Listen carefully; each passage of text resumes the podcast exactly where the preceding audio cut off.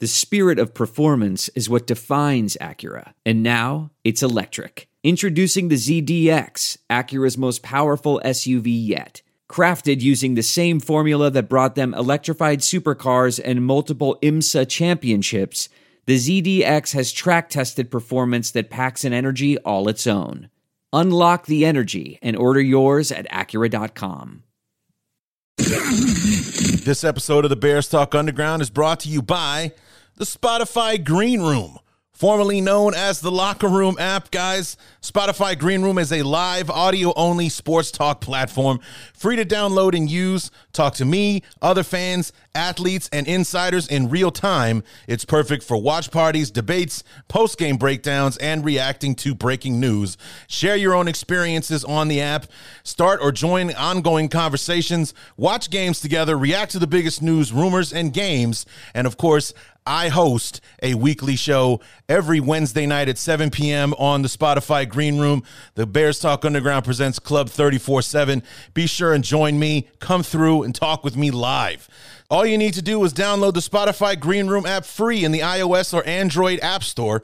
Create a profile, link to your Twitter, and join into the group. Follow me to be notified when my room goes live. And, of course, every Wednesday night, 7 p.m. Central, 8 o'clock Eastern is when Club 347 hits the air. So be sure to join in on the fun, guys. You don't want to miss it.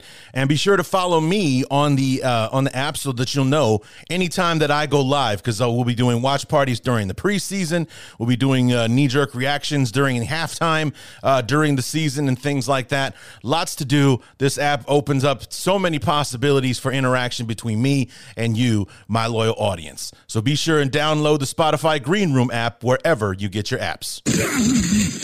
What's up, guys? As Bill Belichick famously said years ago, we're on to Cincinnati. The Rams are behind us. Week one is over, and we are headed back home to Soldier Field to take on the Cincinnati Bengals, led by Joe Burrow, and against our beloved, led by former Bengal quarterback Andy Dalton. That's an issue all into itself, but, you know, on the show that we have our first preview episode of the week, because we have two always, is Kyle Phelps from the Battle of Ohio podcast. Interesting show. Him and a Browns fan go back and forth. I'm actually going to be on the show tonight. I think it's on YouTube. Be sure to check out on the social medias. I don't know if they do it live or if they record it and post it afterward. I didn't ask for a whole lot of details. I was thrilled to be asked to be on the show, so I didn't really ask a lot of questions.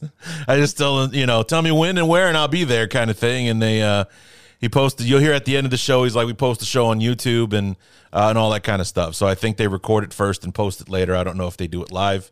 If they do, I'll keep you guys informed. Otherwise, be on the lookout for the link of me being on the show.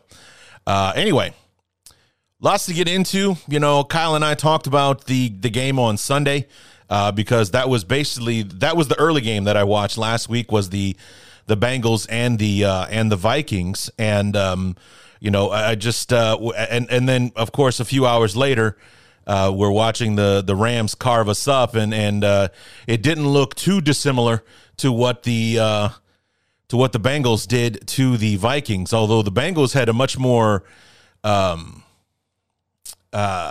even attack with the against the Vikings than the Rams had against us. They didn't start adding yardage or on the ground until late in the ball game. I'm talking about the Rams. The Bengals walked away. You know, Joe Burrow was 20 of 27 for the game, almost 300 yards passing and no interceptions, so he didn't turn the football over. And Joe Mixon, their running back, is the leading rusher in the NFL after 1 week. He had nearly 130 yards rushing against the Vikings. So they piled on the yardage against the Vikings. So to be up to us to try to put a stop to that, and Ja'Marr Chase, their rookie wide receiver, who had a case of the yips. He was dropping passes in the preseason. Was showing why he was a top five draft choice even after opting out of the 2020 season. Last year because of COVID and everything. 5 catches, 105 yards, a touchdown, and all that kind of stuff. it makes you wonder if they might be able to do the same thing to us that the Rams did in the passing game. So that's become a concern.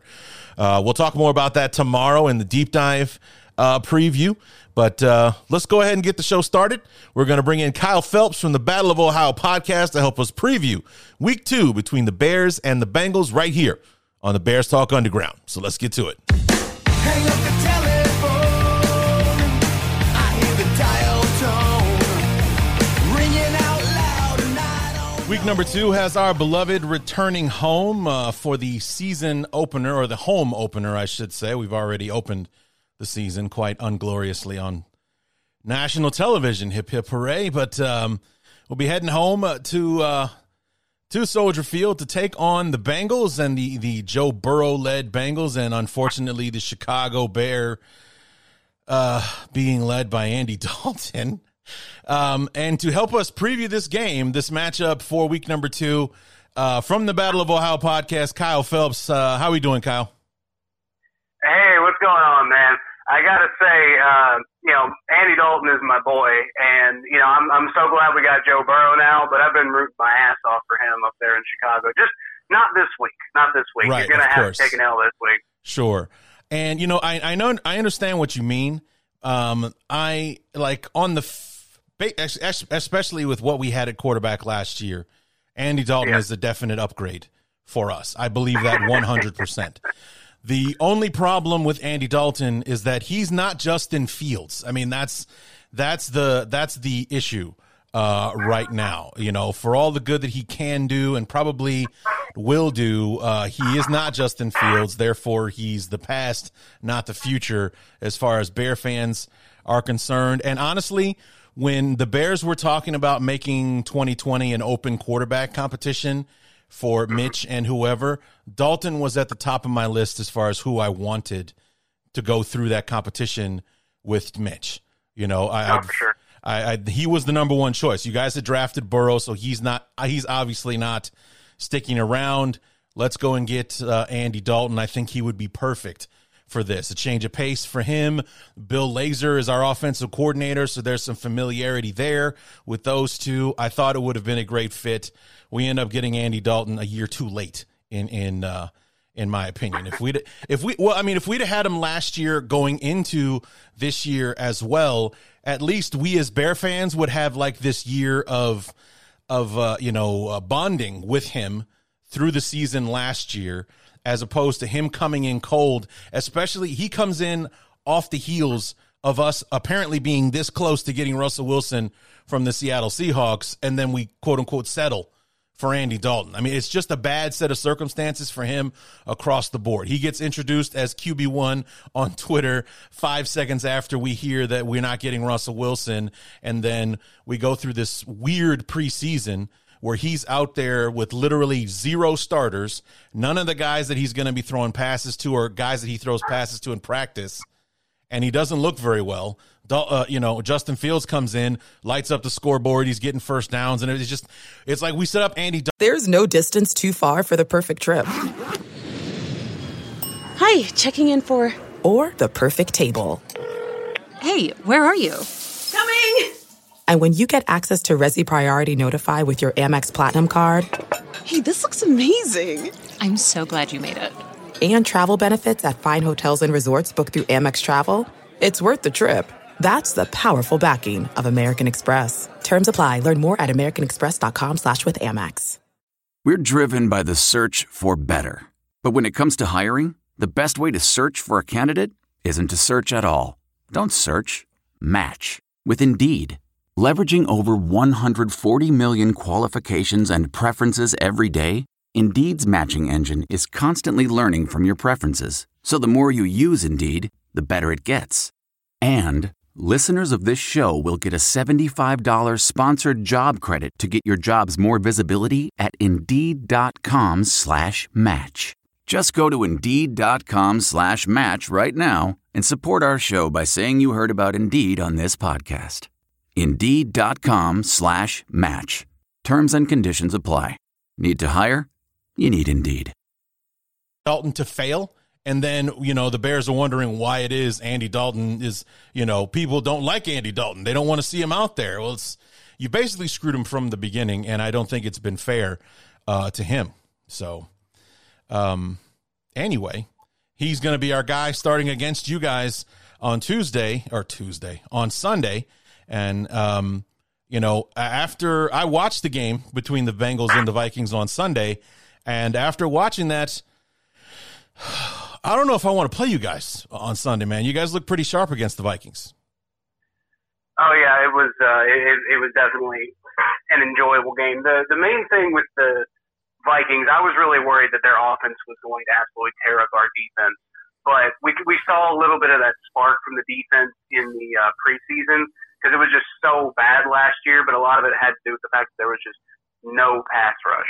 Well, we got to Kirk Cousins three times, and you know all of those sacks came from our interior defensive line, which you know. Throws back to the days back when Geno Atkins was here and he was, you know, really playing well. So kind of hoping that, you know, we're going to see something similar against the Bears offensive line, which I know has kind of been a bit of a patchwork and not exactly something to look forward to. But I think that's probably one of the biggest keys for the Bengals coming into this game to repeat what we did last week.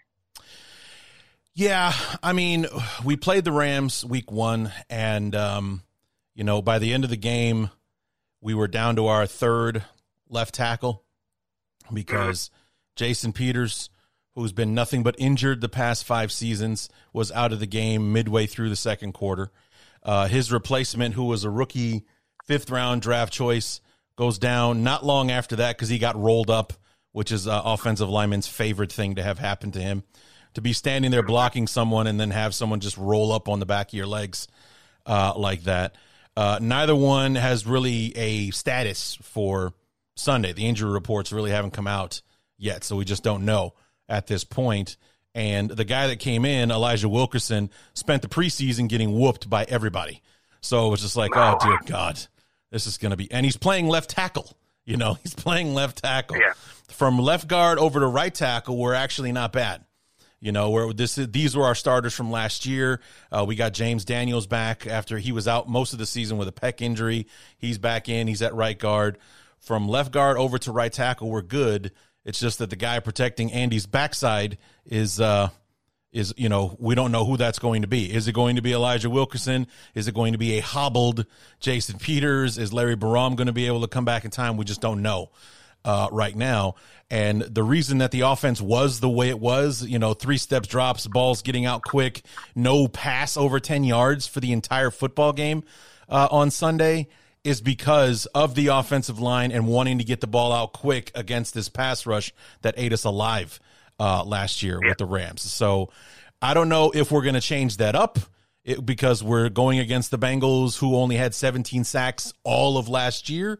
Or, you know, if we're going to be worried about after watching film and seeing the interior of the line get three sacks and, you know, we're still going to be playing this short passing game to kind of offset it. So I'm interested to see what's going to happen there. But I wanted to ask you, because, like, I'm watching the game. Week one has always been one of the weirdest weeks in the NFL, period, because we're looking at this thing through the lens of – last year, so there's often a lot of surprises when you look at it, like Arizona coming out and just pasting the Titans on Sunday, the Saints just walloping the Packers 38-3, you know, other various upsets, and you know, for all intents and purposes, Sunday's win over the Vikings would be looked upon as an upset, despite the fact that you were at home and all that kind of stuff. What I wanted to know is, like, your thoughts on whether it was, because, like, through the lens of 2020, what I saw was the Bengals offense picking up where it left off before Burrow got hurt. And I saw the Vikings defense being garbage like it was last year. So are they truly kind of picking up? Because my dad asked me, he's like, you're watching the game. Are they that good? Or are the Vikings that bad? And my answer was, it's the week one. So I honestly couldn't say, but based on last year, this is what I think. They're picking up from where they left off before Burrow got hurt, and the Vikings were garbage on defense last year. Looks like they're picking up from that trend again. What did you think watching the game? Well, I can tell you going into that game, the Bengals were 3-point underdogs at home, which is, you know, like as far as the betting lines goes, that nobody believes in the Bengals this year. Not even a lot of Bengals fans really believe in the Bengals this year. But the way I see it, there were four major things that the Bengals really needed to fix from last year. Like, if they had already had these things fixed, then they would have won a lot more games than they did last year. Mm-hmm. Because, I mean, there was a lot of one-score games. But, you know, our kicker, Randy Bullock, was trash last year. He, you know, went to the Lions, didn't even make the Lions. Our defensive line couldn't get any pressure. I just talked to you about that. That sure. seems to be getting better. The offensive line couldn't protect the quarterback in any way, shape, or form. And it, you know, that also seems to have gotten better. Now, I mean, we had our own issues. Joe Burrow did get sacked 5 times, but a lot of that was because, you know, we had running backs who were trying to go up against Daniel Hunter, and that just never works. Sure. And then the fourth thing we needed last year was a deep passing game. And Ja'Marr Chase appears to have fixed that. Now, you know, we all know all the stories about Ja'Marr Chase and what he did in the preseason as far as drops go. But he showed that none of that mattered when they played the Vikings. You know, Ja'Marr Chase was just like, nope, I'm the same guy who was at LSU. You should have been, you know, paying attention to my work ethic and everything instead of paying attention to the fact that, you know, I had a couple of drops. Mm-hmm. So as far as whether the Bengals are legit this year or not, I can't quite tell you. I can say that my expectation for the team this year is, you know, depending on how good of a coach Zach Taylor can be, which I do think he's pretty good, but, you know, there's also some questionable things that he does, like, you know, go for it on 4th down in your own 30 when you got the lead, when you got a 2-point lead against the Vikings in the third quarter. That was a really weird, questionable coaching decision. But if he can be a generally pretty decent coach, I think that this team can probably be about, you know, an 8, 9, 10 win team if everything kind of goes the direction that it has been going so far. Like I said, those four main things are all fixed. Evan McPherson, our new rookie kicker, is just absolutely lights out. Everybody's comparing him to Justin Tucker. Yeah, he did a great job. Those were 2 huge kicks that he kicked there in the fourth quarter, and then to win it at the end. He made a 57-yard kick in the preseason, which would have tied the franchise record if it had happened in the game that mattered. Nice. So, I can't definitively say that the Bengals are significantly, you know, better, that they're going to be like contending for anything this year. But I can tell you that the things that we thought needed to be fixed seem to have generally been fixed. So if Joe Burrow can just continue playing the level we know he's capable of, I do think this can be a bit of a dangerous team. Yeah, for sure, and especially can be is the key word. You know, yeah, can be, and what I saw. Was apparently our Achilles heel in LA against the Rams is someplace that, you know, you guys did fairly well with, you know, Ja'Marr Chase and has there been any discussion about Ja'Marr Chase's, you know, problems in the preseason as far as to ring rust? Because he did opt out of 2020. So this is his first football game in like 18 months that he's playing in the preseason. Since the national championship game when him and Burrow put 90 up on Clemson, these are the first games that he's played since then. I mean, granted, his excuse about the ball being bigger was pretty lame, but I don't think that I saw any discussion about, hey, this kid opted out in 2020. He hasn't played football in nearly 2 years. Can we, you know, wait for him to kind of get back into the game again? Was there any discussion about that? Okay, so first of all, I want to go to bat for Ja'Marr Chase a little bit here. What he said was literally just Dan Hoard, our team of radio announcers, asked him a direct question. Asked, "Hey, is he was just talking about his drop issues?" And Dan Hoard was like, "Hey, do you think that the difference between the ball has anything to do with it?" And Ja'Marr Chase was like, yes, here are the differences between the ball. And Mike Florio from Pro Football Talk, who is just the absolute worst enemy of Bengals fans of all time ever, Mike Florio, Pro Football Talk, decided, hey, I'm going to spin that and, you know, just take this completely out of context so that Ja'Marr Chase basically sounds like he's saying, like, oh, no, it's not my fault. It's the fact that the ball's different. That's what's the problem.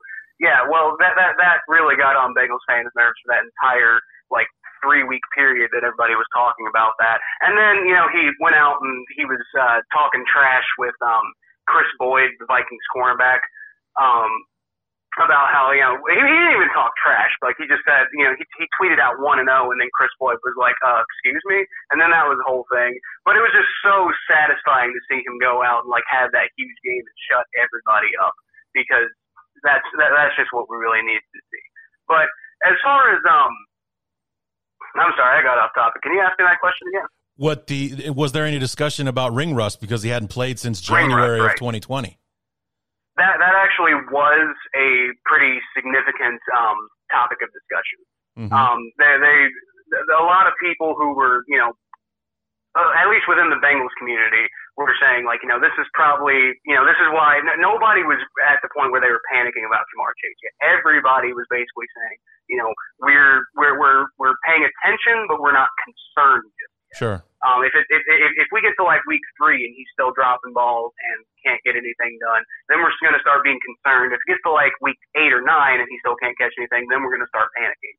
But we're not really quite there yet because of a lot of things. Like I mentioned earlier, his work ethic is just it's comparable to Joe Burrow's, and that's why we drafted these guys, because we know that if they do have issues, they're going to work so hard through it, and that's what Ja'Marr Chase did.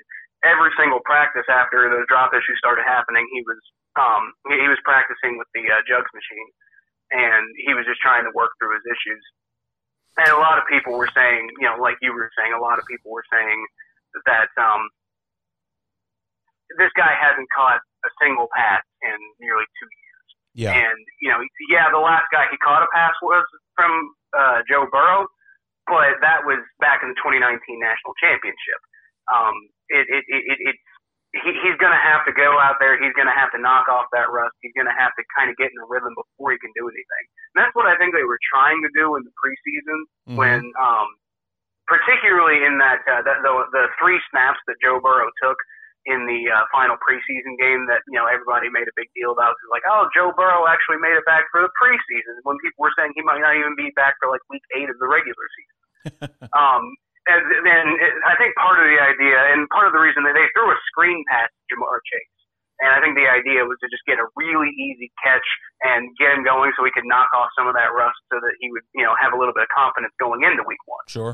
And we saw with the performance he had in week 1 that wasn't really necessary, but what ended up happening was he just like dropped one of the easiest catches you'll ever make in your life. And the entire planet just went like, oh my God, Ja'Marr Chase is a bust. What's going on? Yeah. And it was so annoying. I mean, I bet it was. I mean, it's well, because one of the things I wanted to ask is, like, despite his performance week 1 is like, never mind what you know, having his little case of the yips in the preseason with the drops and everything. Where did you sit going into draft day? Were you let's get Ja'Marr Chase and get Burrow and him together and you know, get this offense going, or were you pounding the table for Penei Sewell, considering that, you know, the offensive line is the reason that Burrow got hurt against Washington?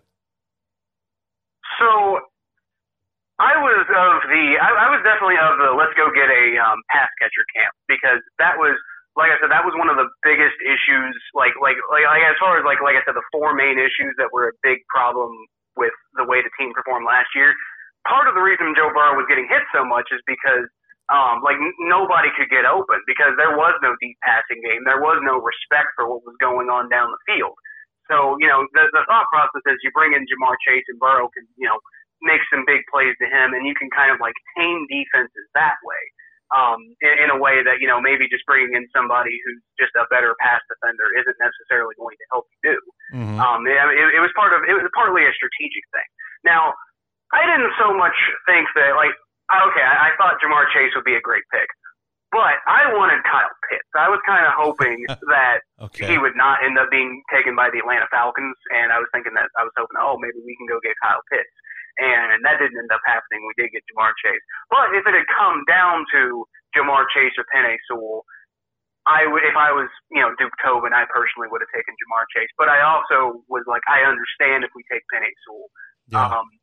We didn't need a left tackle. But everybody's talking about, oh, he can slide over to right tackle, and from what we've seen in Detroit, doesn't look like he's so good at right tackle, but he did great at left tackle, you know, in his first regular season game, but he was terrible at right tackle in the preseason. But then again, Ja'Marr Chase was terrible in the preseason. That was, so maybe we shouldn't read too much into it. Yeah, that was interesting. That I was like, why is he playing right tackle. But, I mean, the funny thing was they were playing him at right tackle because they had Decker at left tackle. Well, Decker got hurt, so they had to put him at left tackle. So now when Decker comes back, he might have to switch over to right tackle because Penei Sewell had played pretty well against Nick Bosa, which is, you know, one of the league's best pass rushers. So they may have accidentally, moved him into the position he was meant to play. So, but, you know, it's like I'm an old offensive lineman. So, of course, I was like, it's got to be Sewell. They got to take Sewell.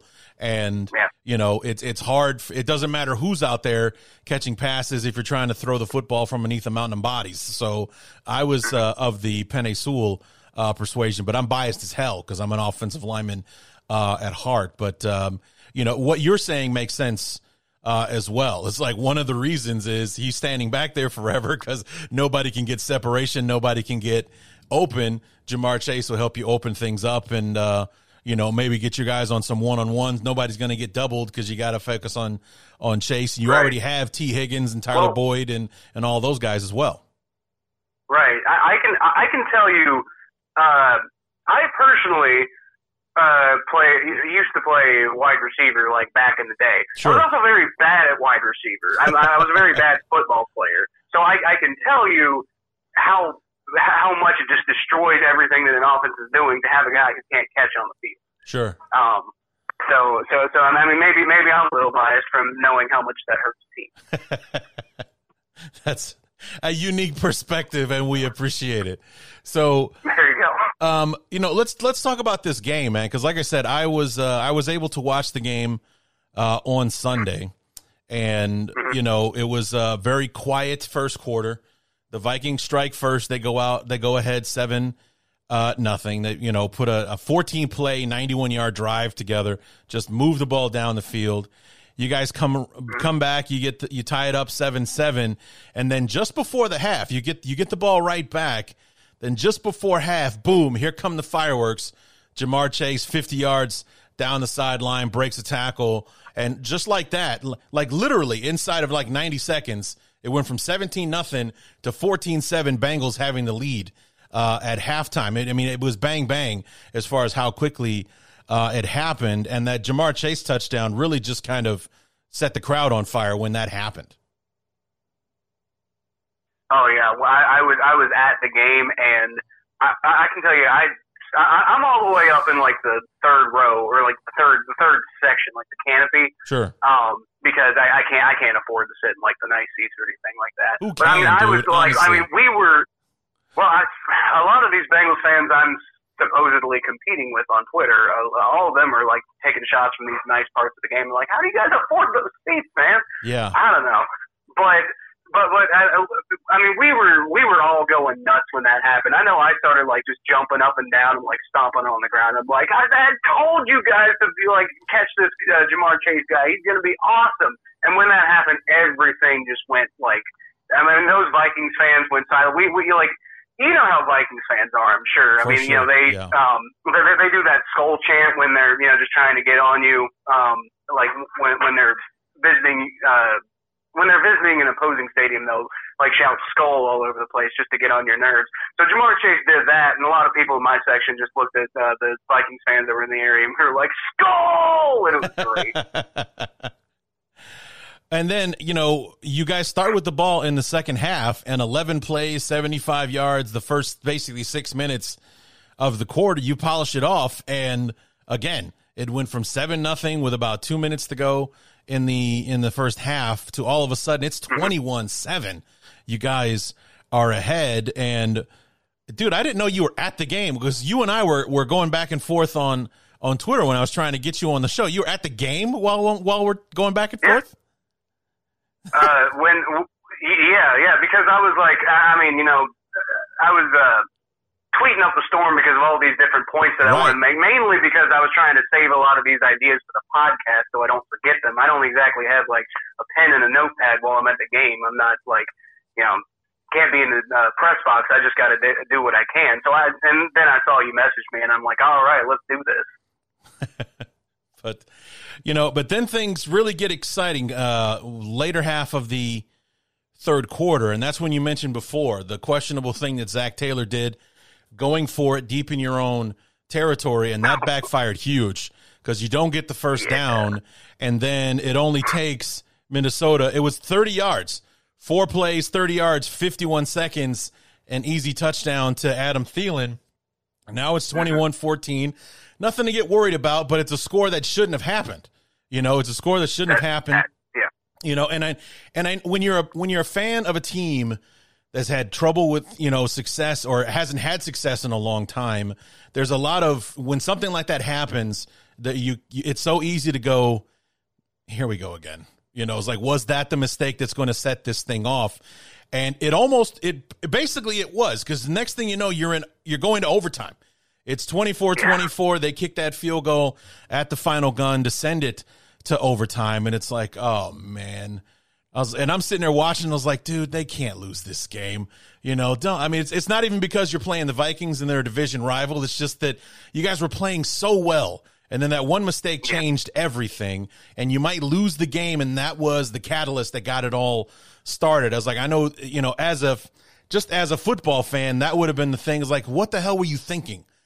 You know, going forward on 4th down in our own 30-yard line. Did they just basically just waltzed in to the end zone from there? And that's where this thing whole thing got started. So I mean, it was a questionable decision, and it almost cost you everything in the game.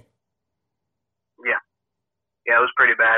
Me and my dad like heavily disagreed with it, very with each other when the play call was made. They were lining up, and I was of the opinion like I'm pretty sure they're just trying to draw them off sides. I was telling everybody in the stands like, hey guys, I think they're just trying to draw them off sides, give them a second. But when me and my dad talked about it, you know, he was like, that would be a terrible idea if they went for it right here. And maybe I was being a bit naive, but I was thinking, I don't think it'd be the worst idea in the world, because the thing is, Joe Mixon has been having such a good game at that point, and the offensive line had done such a great job. I mean, they didn't do a great job pass protecting the whole time. Most of them did, but, you know, then there was Trey Hopkins letting free rushers up the middle. But as run blockers, they did absolutely excellent. Joe Mixon had an amazing game because of it. So you're thinking, oh, Joe Mixon can get a yard. And also a lot of us were thinking, like, you know, Ja'Marr Chase should have probably, you know, gotten a little bit of a better spot than the refs gave him on that ball. We were thinking, like, you know, 4th and inches maybe. But I guess the refs gave him, like, full a full yard and maybe even a couple inches beyond that. And we all thought that was ridiculous. But I was thinking Joe Mixon can probably get this, and I'm sure that's what Zach Taylor was thinking too. He was probably thinking he's got this play call in his back pocket, and Joe Mixon's having a great game, so let's go out there and see what happens. And actually, Zach Taylor said that later on in his press conference. He's like, "This is who we want to be. We want to be the aggressive team who goes for it, and you know, like tries to, you know, not just beat you, but really beat you down." And he was basically saying, "We're going to go win it now." And a lot of us heard that, and we're like, I don't know if you're really ready to win it now, because, I mean, it's still the 3rd quarter. But at the same time, that really would have killed any, like, thought process the Vikings would have had at that point of, like, you know, oh, we got a chance in this game. That would have really – it would have maybe not been the knife that twisted their like all their hopes at that point, but it would have really had been a huge momentum boost for the Bengals at that point, and they probably could have just kind of like whittled the rest of the game away if they had gotten that 4th down. Sure. So I understood what Zach Taylor was going for there. I also, even in me thinking that maybe this is a good idea, you also have to understand the insane risk you're taking, especially at that point on your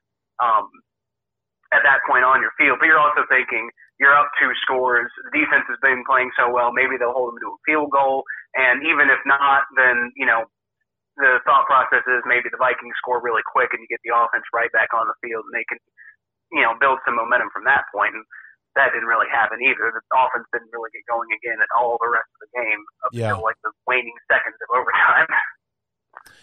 I mean, and overtime is where things got really interesting. Cincinnati starts off with the football, and you know they end up giving the ball back to Minnesota, who is in field goal range, and I think they were basically trying to set up to get the ball on a particular hash for the kicker, and then the controversial moment in the game happens, where you know Was it Dalvin Cook or their other running back that fumbles the football? It was Dalvin Cook. It was Dalvin Cook. So there's a fumble. Yeah. It's called a fumble on the field, and then replay can't support or deny the replay because it's like the ball clearly comes out, but was his butt on the ground already? Yeah. You know, it looks like from this angle, and of course he's in a cascade of bodies, so there's no clear shot of it. So therefore, video evidence can't tell us for sure that the ball wasn't out or anything like that. Therefore, because we got the benefit of the call on the during the play itself, they can't reverse it. It goes to Cincinnati. Then you guys drive down, and with no time left on the clock, McPherson nails a 33-yard field goal to win the game. It's either going to be a tie or we're going to win. That basically is how that was going to go there at the end there. And he nails the field goal to give the Bengals the week one win. Now, of course, obviously Vikings fans are like, he was down, and Bengals fans are like, eh, maybe, but didn't go that way. We got the ball and we took it back and kicked the field goal and all that kind of stuff. So, right. It was a crazy moment, like one of those long replays. Like, I'm sure that you were sitting there in the stadium, but like for all the time that this is taking, they're going to go against us. They're trying to find out where the clock was when he was down and blah, blah, blah, and all the rest of it. And it's like, yep, the call stands. And I'm sure the arena exploded when that call went in your favor. Everybody was definitely happy. I will say there is that, you were talking about it earlier, there's that like curtain of dread that kind of comes down, like being a Bengals fan and seeing so many games go this way for so long, there's this curtain of dread, like you just know the Bengals are going to find some way to lose this, even though it doesn't really quite look like it, they've quite lost it yet. But at that point, it looked like Dalvin Cook had basically won the game for the Vikings because, you're in field goal range at that point. Yeah. And it wasn't until like the Bengals started scrambling for the ball that we all started like, oh my God, did they fumble? Did they fumble? Because nobody thought they fumbled until we started seeing Bengals players scrambling for the ball. So you're not really sure what's going on. Then you start, the refs are like, it was a fumble, Bengals recovered, everybody goes crazy, and then they say they're reviewing it, and everybody's like, oh my God, come on. And so, we're watching it up on the Jumbotron, and to be completely honest, I think the Bengals Jumbotron needs upgraded because, to be quite honest, it was kind of blurry and a little hard to see. But from what I could tell, it looked to me like the ball was wobbling. Now, I don't know what point they say this is a fumble or this is a loss of control or what. Right. But it looked to me like there was a little bit of wobbling going on before his butt hit the ground, sure. Which I believe that was what the question was. It wasn't his knee. It wasn't anything like that. It was, did he take a seat on the ground or not? Before the ball started wobbling. It looked to me like the ball started wobbling beforehand, but it was really, really hard to tell. I did actually go on I looked up the game on Game Pass the next morning, just so like for my own podcast, I could, check it out and, give an analysis what I honestly think happened. And based on what I saw on Game Pass, I'm like, no, that's, I don't, this is definitely the kind of thing that it's only going to go the way that the call was on the field. Because right. Like from what I saw on Game Pass, I thought, I think maybe he might have fumbled it. But at the same time, if they had called it not a fumble, it wouldn't have been conclusive enough to say that it was – it wouldn't have been conclusive enough to say that it was not a fumble or that it was a fumble, like really either way, depending on whatever call was called on the field. Yeah. I got to say, though – if there are any Vikings fans who I don't know why too many Vikings fans will be listening to a Bears podcast, but if there are any Vikings fans who listen to this podcast and they're just like royally pissed off about the that particular fumble and how it affected the game, I just got to say shut the hell up because I cannot tell you how many times I have watched the Bengals get screwed over by basically the same call. Back in 2015. I'm sure you've heard about the Bengals' playoff win drought. Oh, sure. Like, basically my entire lifetime. I was born in 1992, so the Bengals' entire lifetime, they have not won a single playoff game. Almost did in 2015 against the Steelers, but yeah. Jeremy Hill fumbled the ball. Except he didn't. Except Jeremy Hill didn't fumble the ball. But the refs said that he fumbled the ball on the field. I say you go back and look at that replay. You can see that the ball is not being fumbled when it needs to be fumbled to be called a fumble. Mm-hmm. But they called it a fumble on the field. It was really hard to overturn based on the evidence. And so at that point, Bengals lose. Everything sucks. Pain. Everything like that. Sure. So you know what? I have seen it, Vikings fans. I have seen calls like that destroy my team when I thought for sure that there was no way in hell that it was the right call. And I do think it was the right call in this case, but even if it wasn't, that's just football, man. It happens. I agree with you. And for me, having the benefit of being at home and having all of those angles right there on the big screen here in my apartment and everything, I felt the same way that you did. Because they made the call on the field, there's no evidence to say that it went, you know, there's nothing definitive that says he's down because he is covered by all of those arms and legs and everything that are in there. You can't see for sure. So it was one of those things. There isn't clear video evidence to support. You can definitely see when his butt hits the ground. That's when he's officially down. And it was just like one frame he has the ball, the next frame he doesn't. When did it start to come out? You can't really tell. So they got to go with the call on the field. And fortunately for the Bengals, the call on the field was that it was a fumble. There's no evidence to support that it wasn't. Frankly, there's really no evidence to support that it was, but that was the call on the field. So we got to stick with that. That's one of the caveats with the replay system is that, you know, there isn't a way for us to see 1,000% for sure. It looked like a fumble on the field. Therefore, we're sticking with that. That's why they say, you know, replay the replay stands as opposed to when they say that they can see it. Replay is confirmed for a fumble. They didn't say it was confirmed. They said the call stands. Therefore, that means the video evidence wasn't there to support either way. So we got to stick with the call on the field. So, right. But you know, as I've always been kind of a root for the underdog kind of guy. I was 10 years old in '88 when the Bengals and the Icky Shuffle and they went to the Super Bowl that year. So I remember vividly what it looks like for the Bengals to win a game and win a playoff game and go to a Super Bowl and damn near beat the 49ers in that game. I was pulling heavily for the 49ers because the 49ers beat the Bears to go to that Super Bowl. It's one of the worst days of my childhood, like ever, watching the 49ers come into Soldier Field and beat us 28-3. It's like the worst day of my life when I was a kid.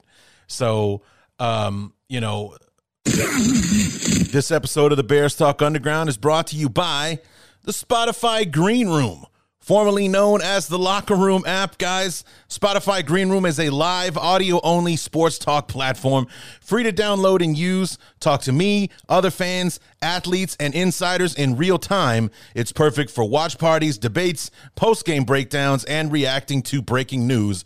Share your own experiences on the app. Start or join ongoing conversations. Watch games together. React to the biggest news, rumors, and games. And, of course, I host a weekly show every Wednesday night at 7 p.m. on the Spotify Green Room. The Bears Talk Underground presents Club 347. Be sure and join me. Come through and talk with me live. All you need to do is download the Spotify Green Room app free in the iOS or Android app store. Create a profile, link to your Twitter, and join into the group.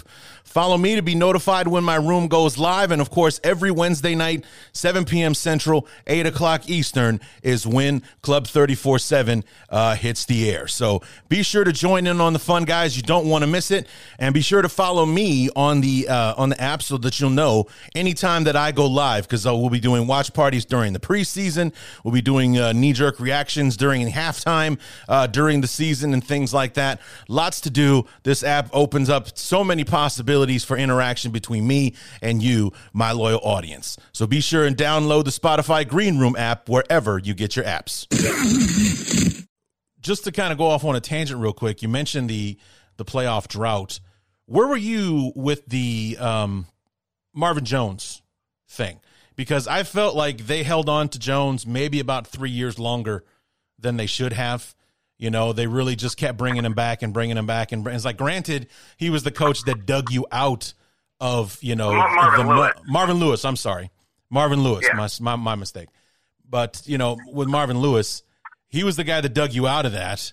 that made you guys legit, that took you to the playoffs like 6-7 years in a row. That would have been unheard of when he took over as head coach. But where did you come down on, you know, as a Bengals fan, were you sticking with him until they finally let him go? Or was it like after 2015, his 7th straight playoff loss, we got to move on with somebody else. Somebody else has got to be able to take us to the next step.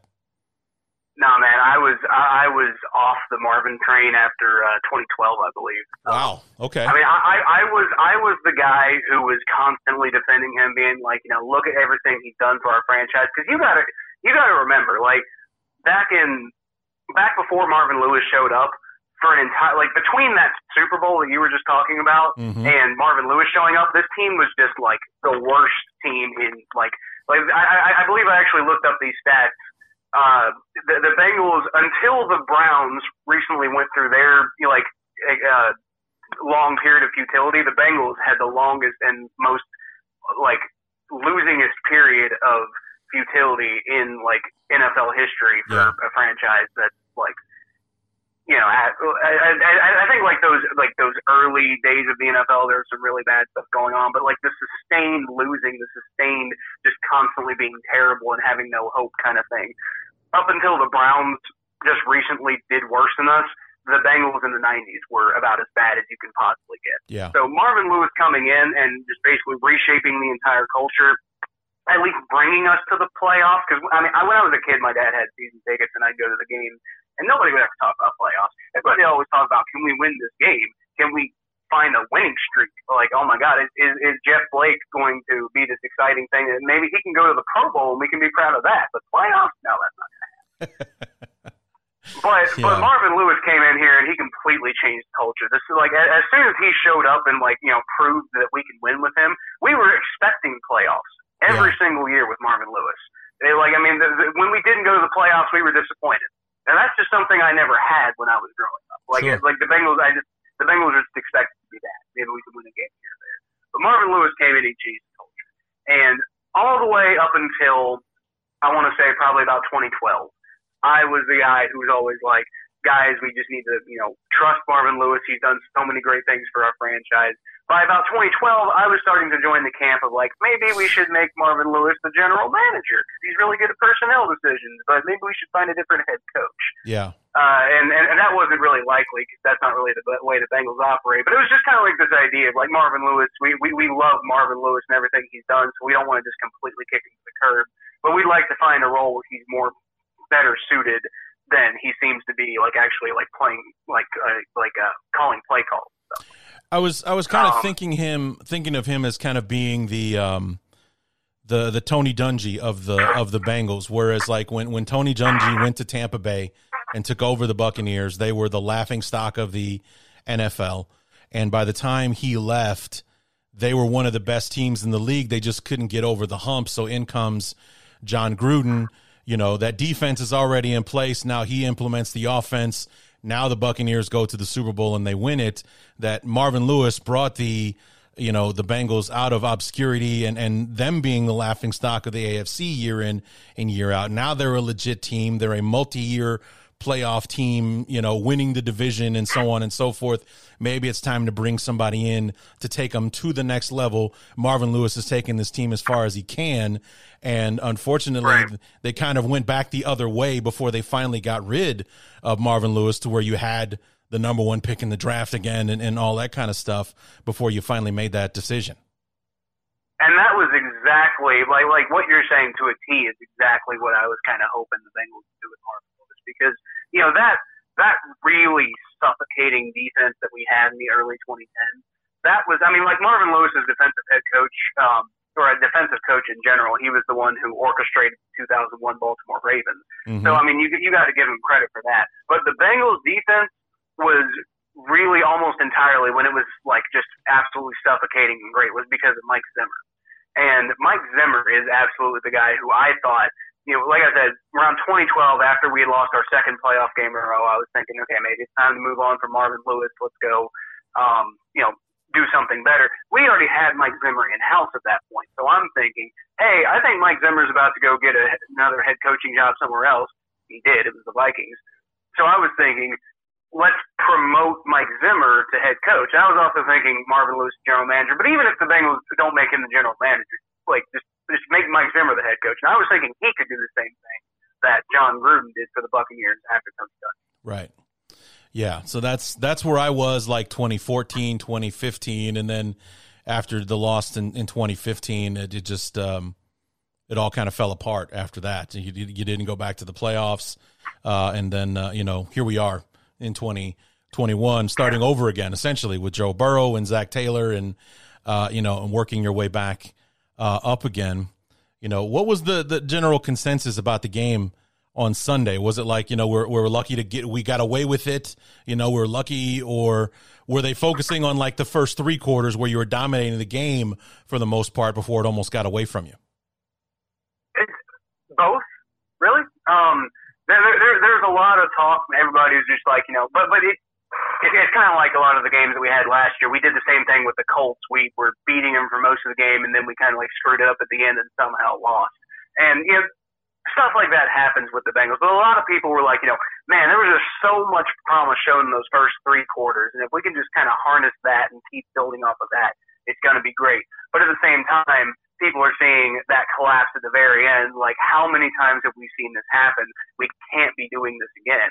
And that's what a lot of people are starting. Like, for all of the, in my opinion, I think Zach Taylor is a very good players coach.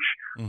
I think, I think in general he's a pretty good play caller. There's some questionable things here and there. I think he's a generally pretty good decision maker, but the players love him, and that's the thing that really is the big thing. And he gets the players to, when obviously the disgruntled players, he doesn't really get a whole lot out of them. And that was a big problem that we had last year with like Geno Atkins, Carlos Dunlap, and a lot of the AJ Green, a lot of the veterans who is just kind of like who were not bought into Zach Taylor's system. But you see that the young players who are bought into his system are doing absolutely great. So that's, I think, the main criticism against Zach Taylor though is the fact that it seems to happen all the time that we blow these leads. Like I said, we could have been a fairly respectable team last year. Now, we also wouldn't have gotten Ja'Marr Chase, so there's that. But we could have been a fairly respectable team last year if we had just closed out games. We could have been, with Joe Burrow in his first year, we could have been competing for the playoffs. We could have been doing X, Y, Z.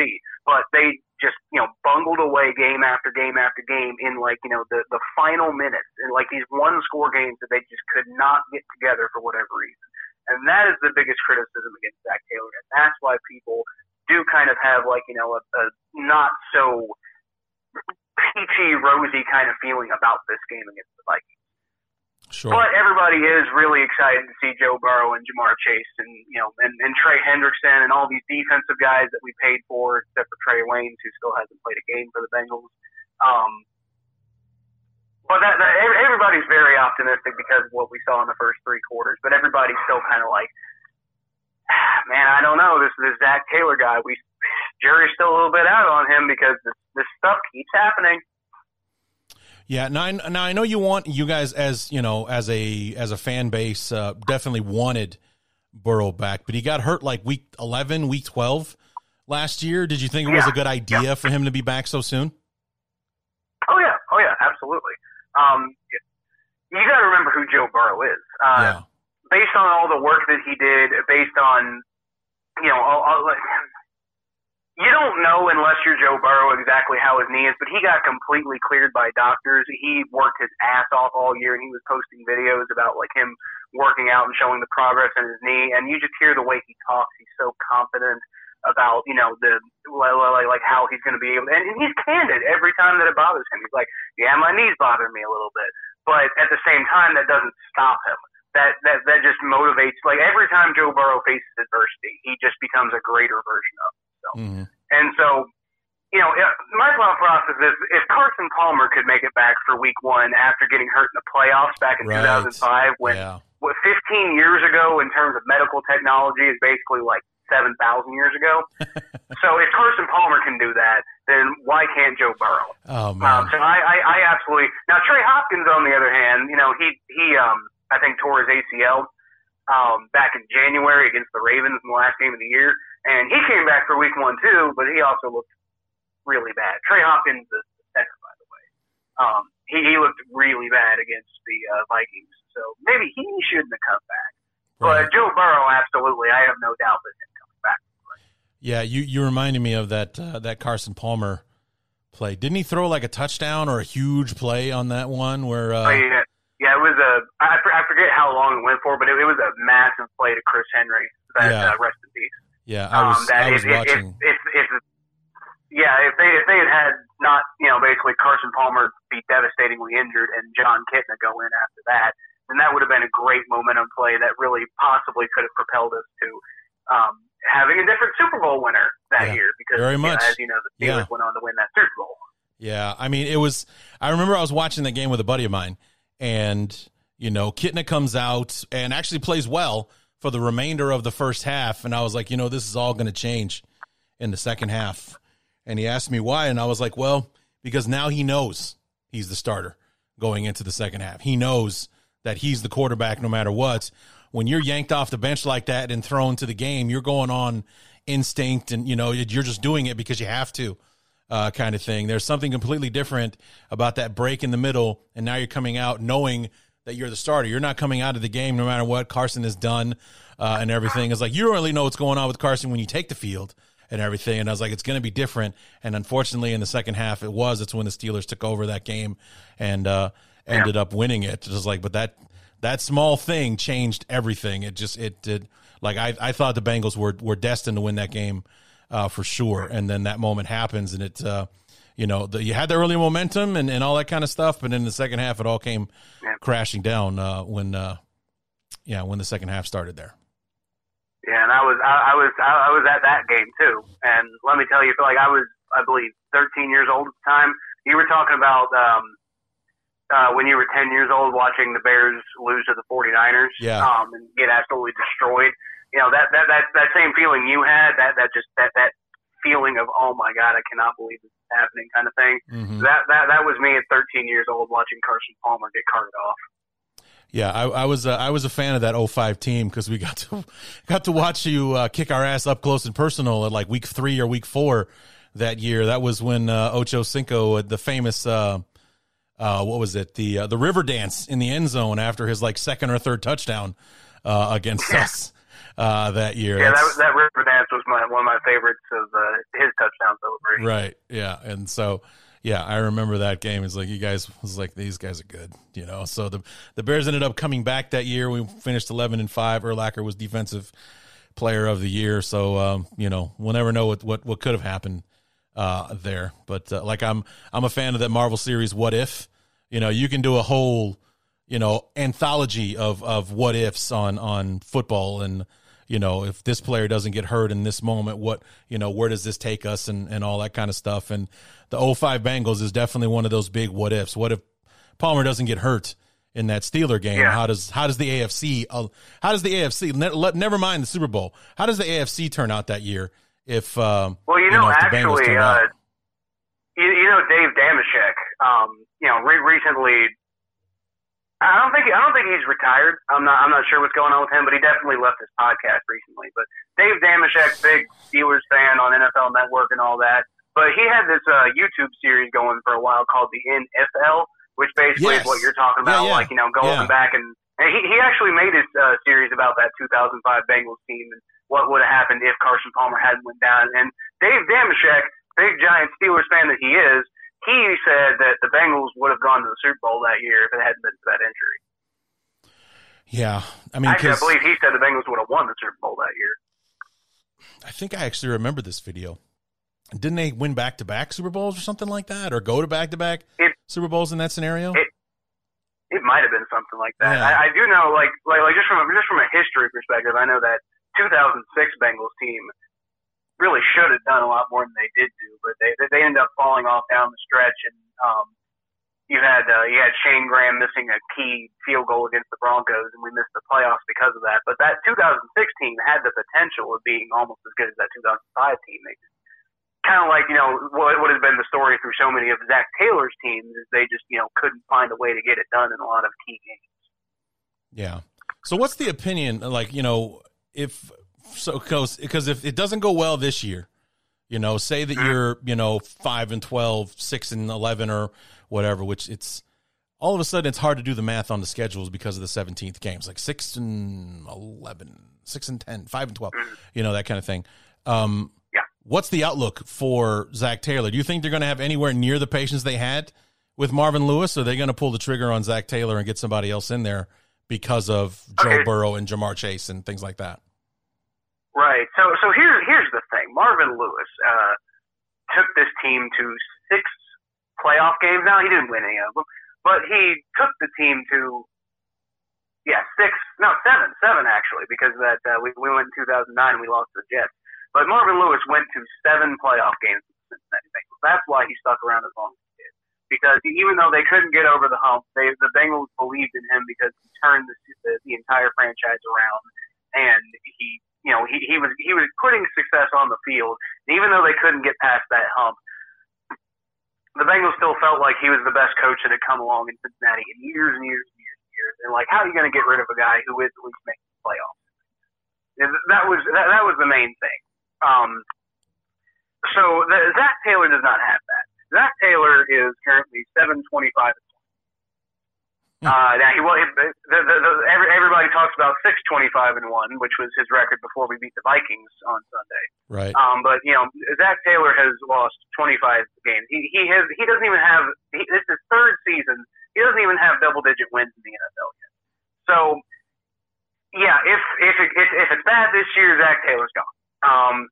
Now I'm a fan of Zach Taylor. I like him. I think he's got the right stuff. I think the team's going to be good this year, and I think that's partially because I think Zach Taylor's been building the team very well. It's just a lot of things haven't really kind of come together the way they need to, but it seems like they're starting to come together now.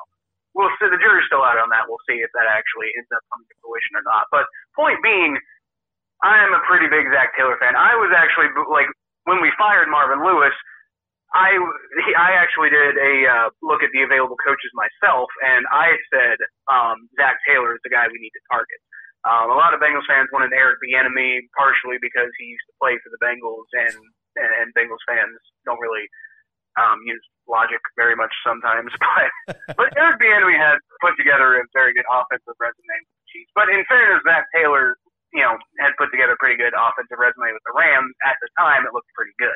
And also, Zach Taylor actually had some, albeit interim, coaching experience. He did have some, higher-level coaching experience than just being a quarterback's coach. Mm-hmm. And also, he was familiar with Cincinnati when he was briefly the offensive coordinator, I believe, at UC. Oh, okay. So Zach Taylor looked like a pretty good candidate at the time. I really wanted the Bengals to go after him as opposed to all the other candidates who were out, which honestly that year I believe was a terrible year for head coaching candidates.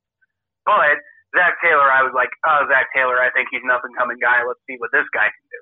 Now, I will say now that we're going into this season 6-25-1, you got to win.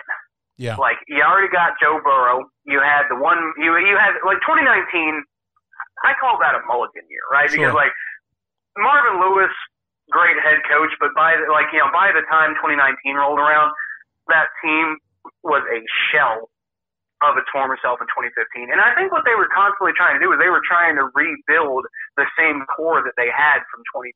But by 2019, that core had either gotten over the hill, or some guys had left and gone to other teams.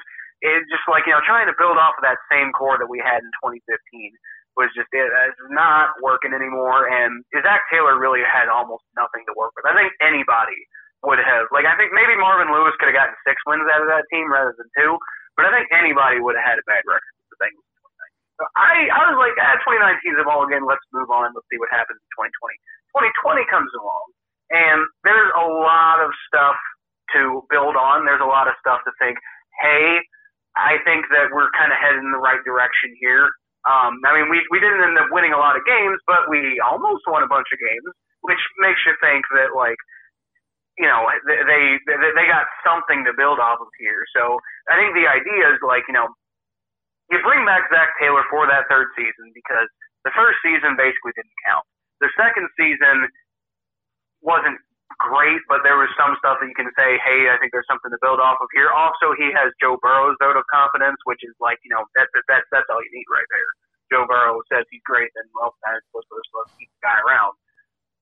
So year three, but you gotta win. You know, that, like I in my opinion, the Bengals need to go at least 9-8 for Zach Taylor to remain the Bengals head coach. They need to be in the playoff hunts by the end of the year. They need to be like, it can't be one of those things where, like, you know, they do terrible at the beginning of the year and then they kind of like put together a string of wins at the end of the year to like finish with a more respectable record than the actual year itself would have you believe. Cause that happened a lot in the 90s, and coaches, you know, didn't get fired because they had strong finishes to the year.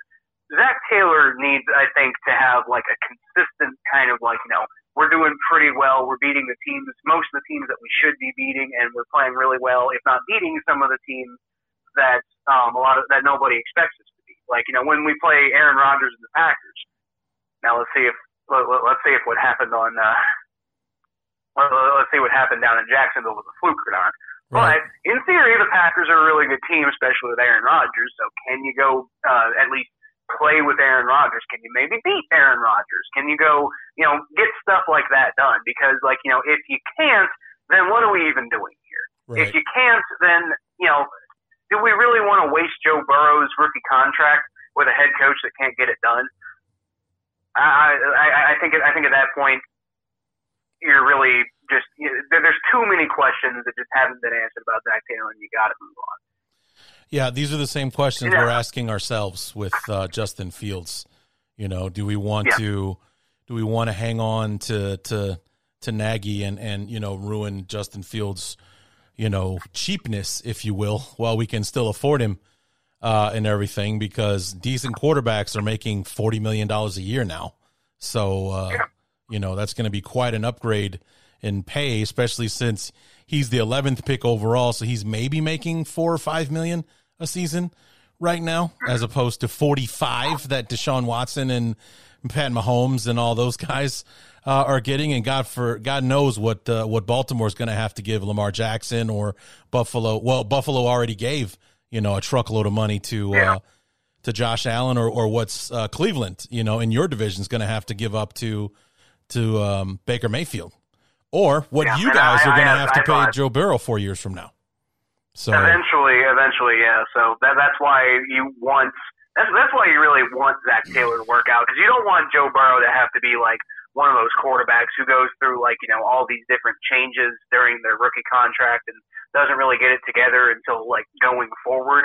Because I mean, think about what happened to just Josh Rosen alone. I mean, I know he was a bust, but at the same time, like, part of the reason he flamed out as hard as he did is just because he was just constantly cycling through so many different coaches, so many different schemes, so many different teams, so many different cities. I'm not necessarily saying what happened to Josh Rosen is going to happen to Joe Burrow if you fire Zach Taylor. But, I mean, that's an extreme example of what happens to quarterbacks sometimes. They get drafted to a team that's unstable.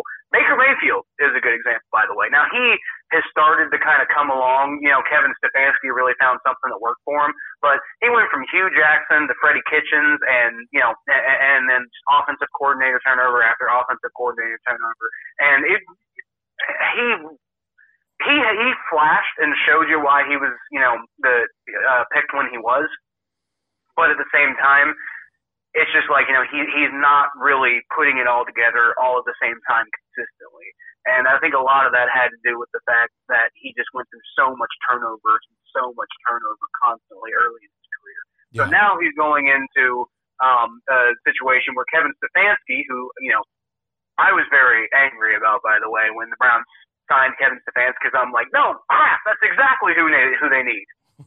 Like, the Browns can't get good before the Bengals get good. That's not fair. Yeah. But I thought Kevin Stefanski was a great hire, and it seems to be correct. And Baker Mayfield so far has really responded to Kevin Stefanski's system, and I think he's primed for a really huge year. And honestly, I thought the Browns probably should have like extended him in the off season. Because now Baker Mayfield is going to be super expensive when he has a big year this year. Yeah, Yeah. So, all right. So let's wrap things up here. We're coming to the game on Sunday. What is it the Bengals need to do to come away with victory number 2 against my Bears? Well, I think one of the biggest keys is can that pass rush that we saw against the Vikings, can it be equally effective against Andy Dalton? Because that's how you get Andy Dalton, by the way. You rattle him. Trust me, as a Bengals fan, I can tell you that's how you get Andy Dalton to make mistakes, is you get in his head and you rattle him. And that's pretty – as far as, like, beating your offense, I think it's the main thing. As far as our offense goes, I think it's really just going to come down to a lot of what we saw against the Vikings, kind of a more balanced game style approach than we saw a lot last year. If Joe Mixon, I think, can do good things against the Bears and give Joe Burrow a little bit more room to work with, then I think that really good balanced offensive approach is what it's really going to take for the Bengals to win in general this year. And I think especially against a team like the Bears, who do have such a really great defense, that it's really kind of hard to, poke. Well, there are some holes, but there aren't really any consistent holes in any particular space. Yeah. So that's what the Bengals need to do, is I think they need to be balanced. They need to be trying to poke as many holes as they can to find where the holes are. And on defense, like I said, it's just hopefully the secondary can handle Andy Dalton. Mm-hmm. Not too hard, but I think that pass rush is key. It's like one guy who I think really deserves a little bit of spotlight, who I think that the Bears really need to pay attention to, is B.J. Hill. He's our new three technique. I believe he's playing a three technique anyway. He's a defensive tackle for the Bears. And he was just lighting it up against the Vikings. Like, I think 2 of the 3 sacks were for B.J. Hill. Yeah. And we got him in a trade for Billy Price, who, if you're aware of who he is, he was the first-round bust that we had at center. And we sent him over to the Giants, who aren't playing this guy named B.J. Hill because their defensive line is so stacked that this guy just can't find playing time. Mm-hmm. So they're just looking to ship him off for what they can get, and they need some help with offensive line, and, hey, Billy Price, former first-round pick, let's see if we can get anything out of him. So far, it doesn't look like he's made much of an impact because he didn't even get in the first game. But B.J. Hill made it in for the Bengals, and B.J. Hill went absolutely off. So I think if him, Larry Ogunjobi, DJ Reader, Josh Tupou, that, really core of the interior defensive line can, be as good as they were last week, honestly, it's over for Andy Dalton. Like, I've seen way too many times Andy Dalton just get, like deer in headlights when, the interior breaks down. Well, thankfully we have a guy named Justin Fields who might be the antidote to that poison, if that in fact happens. He's a little bit more active in the pocket. He can run and things like that. So, push comes to shove, maybe Nagy will pull the trigger on that. But, I think you're right. I'm hoping that we as an offense will challenge your secondary a lot more than we. I don't know if it was Jalen Ramsey or if it was the pass rush or maybe a combination of the two. But like I mentioned at the top of the show, we didn't throw a pass longer than 15 yards the entire football game, which is kind of depressing considering that at one point we went for it on 4th and 15 and somehow did not throw a 15-yard pass in that space. That sounds like Andy Dalton. Yeah. Well, for the thing is, man, it's not just Andy Dalton. It's Matt Nagy and his offense, because the offense, or Nagy at least, runs the routes as though the first down marker is a force field that you can't penetrate if you don't have the football, because you're not allowed to run past that line unless you have the ball in your hand, or at least that's how they treat it anyway, because – if 4th and 6, we're running 4-yard routes. 3rd and 6, 3rd and 5 or whatever. We're always a yard or two short of the line, and then expecting our receivers or pass catchers or whatever to gain, get the line to gain after they catch the ball. Like they think the momentum will carry them over the line to gain, and instead of having on 3rd and 5 running 7-yard routes and then coming back for the football, so that when you catch it and get tackled immediately, you've got the first down. I don't know why they do that. Honestly, it makes zero sense to me that they do that. But you know, that's how it goes. I'm hoping that we'll challenge the secondary a little bit more, throw the ball downfield, because one of the big focuses of our offseason was speed.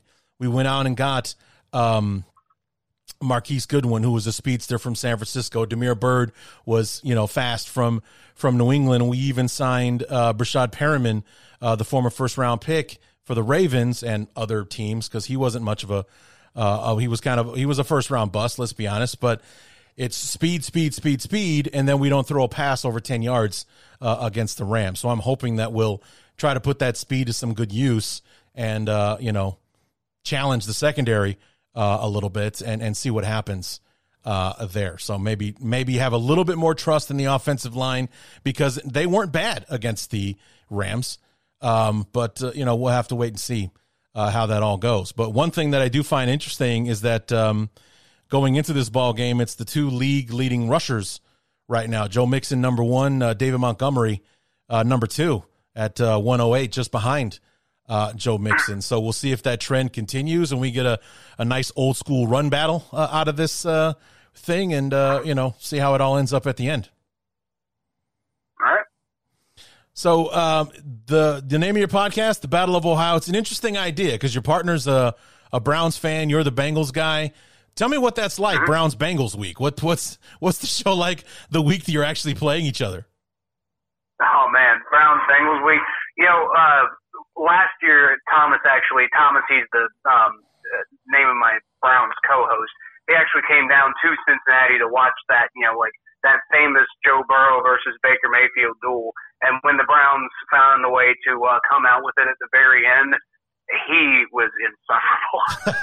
Just absolutely insufferable for that entire time period. I mean, we do fun stuff. You know, we just started a fantasy league. You know, the whole idea of our podcast is kind of like, you know, trying to like stoke that spirit of competition between two teams that aren't just, you know, longtime rivals, but two teams that I think we both think are on the rise and poised to kind of become the next big, you know, rivalry in the NFL. Like, you know, like formerly being Steelers Ravens, but honestly, I don't really, personally, I'm not terribly sold on the future of the Steelers, and you know, the Ravens, I think the jury's still out on a few things going on with them. So the Browns have already showed that they are ready to take that step towards being a contender. Mm-hmm. And the Bengals, I think we both like a lot of directions they've been going lately. It's just about putting it together. And once that happens, this rivalry is going to be so much fun to cover. And it already is fun to cover because obviously me and Thomas already know each other. We know a lot of, you know, Bengals and Browns fans. We can kind of stoke that spirit of competition. We do weekly predictions for the NFL every week, which is what weekly means, I guess. And you know, like we did a jersey bet last year, and he bought me because I beat him in the playoffs. He ended up having to buy me a Joe Burrow jersey from the new style that we came out with this year. Mm. And we're probably going to do another maybe jersey bet, maybe some other sort of like, you know, not like thousands of dollars kind of bet or anything like that, but something to kind of make the podcast fun, because something to kind of, you know, for you to want to tune in and see, you know, like who won this week. You know, it's like we're battling every week on the Battle of Ohio, me and him. And we're also, you know, constantly, if you're the kind of person who has any sort of negative feelings about the Steelers, you might want to tune in and listen, because we take shots at the Steelers every single opportunity, because there's one thing that Bengals and Browns fans can agree on. It's that the Steelers still suck. Yeah, that would be like me and a Lions fan doing a podcast, and every week we take a shot at Green Bay or something like that. So. Yeah, I get it. So it's the Battle of Ohio.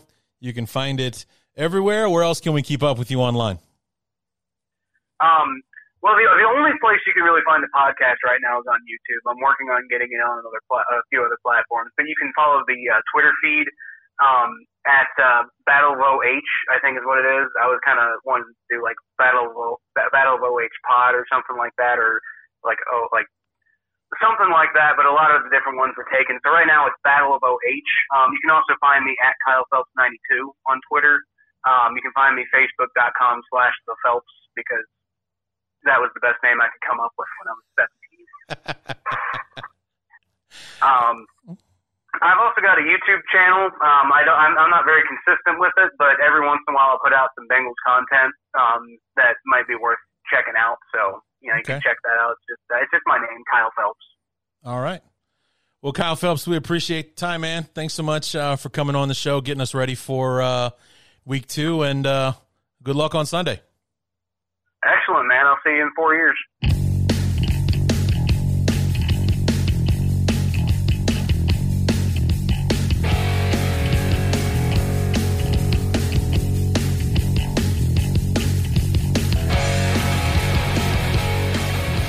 Once again, I want to thank Kyle Phelps from the Battle of Ohio podcast for being on the show. And, of course, the see you again in 4 years comment was, of course, talking about how long it's going to be before the Bengals pop up on our schedule again, which may not be true. We're not, now with the 17th game, the one of the divisions becomes a same-place opponent. So maybe it could happen sooner. We'll have to wait and see. On that one, the year that we play the AFC North as our random same-place opponent, like we're playing the Raiders here in a few weeks because we both finished second in the division last year.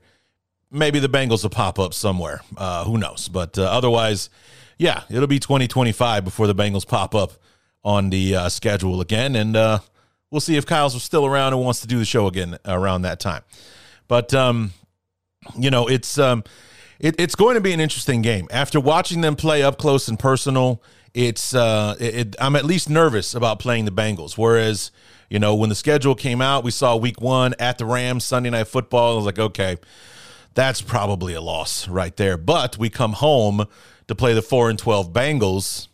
Yeah, that's probably a win right there. After watching us play on Sunday night, watching the Bengals play on Sunday afternoon, it might not be as solid a pick as it was before the season started. They looked pretty good against the Vikings. But then again, like I said at the beginning of the show with Kyle, looking through the lens of 2020, are the Vikings just another a bad defense like they were last season?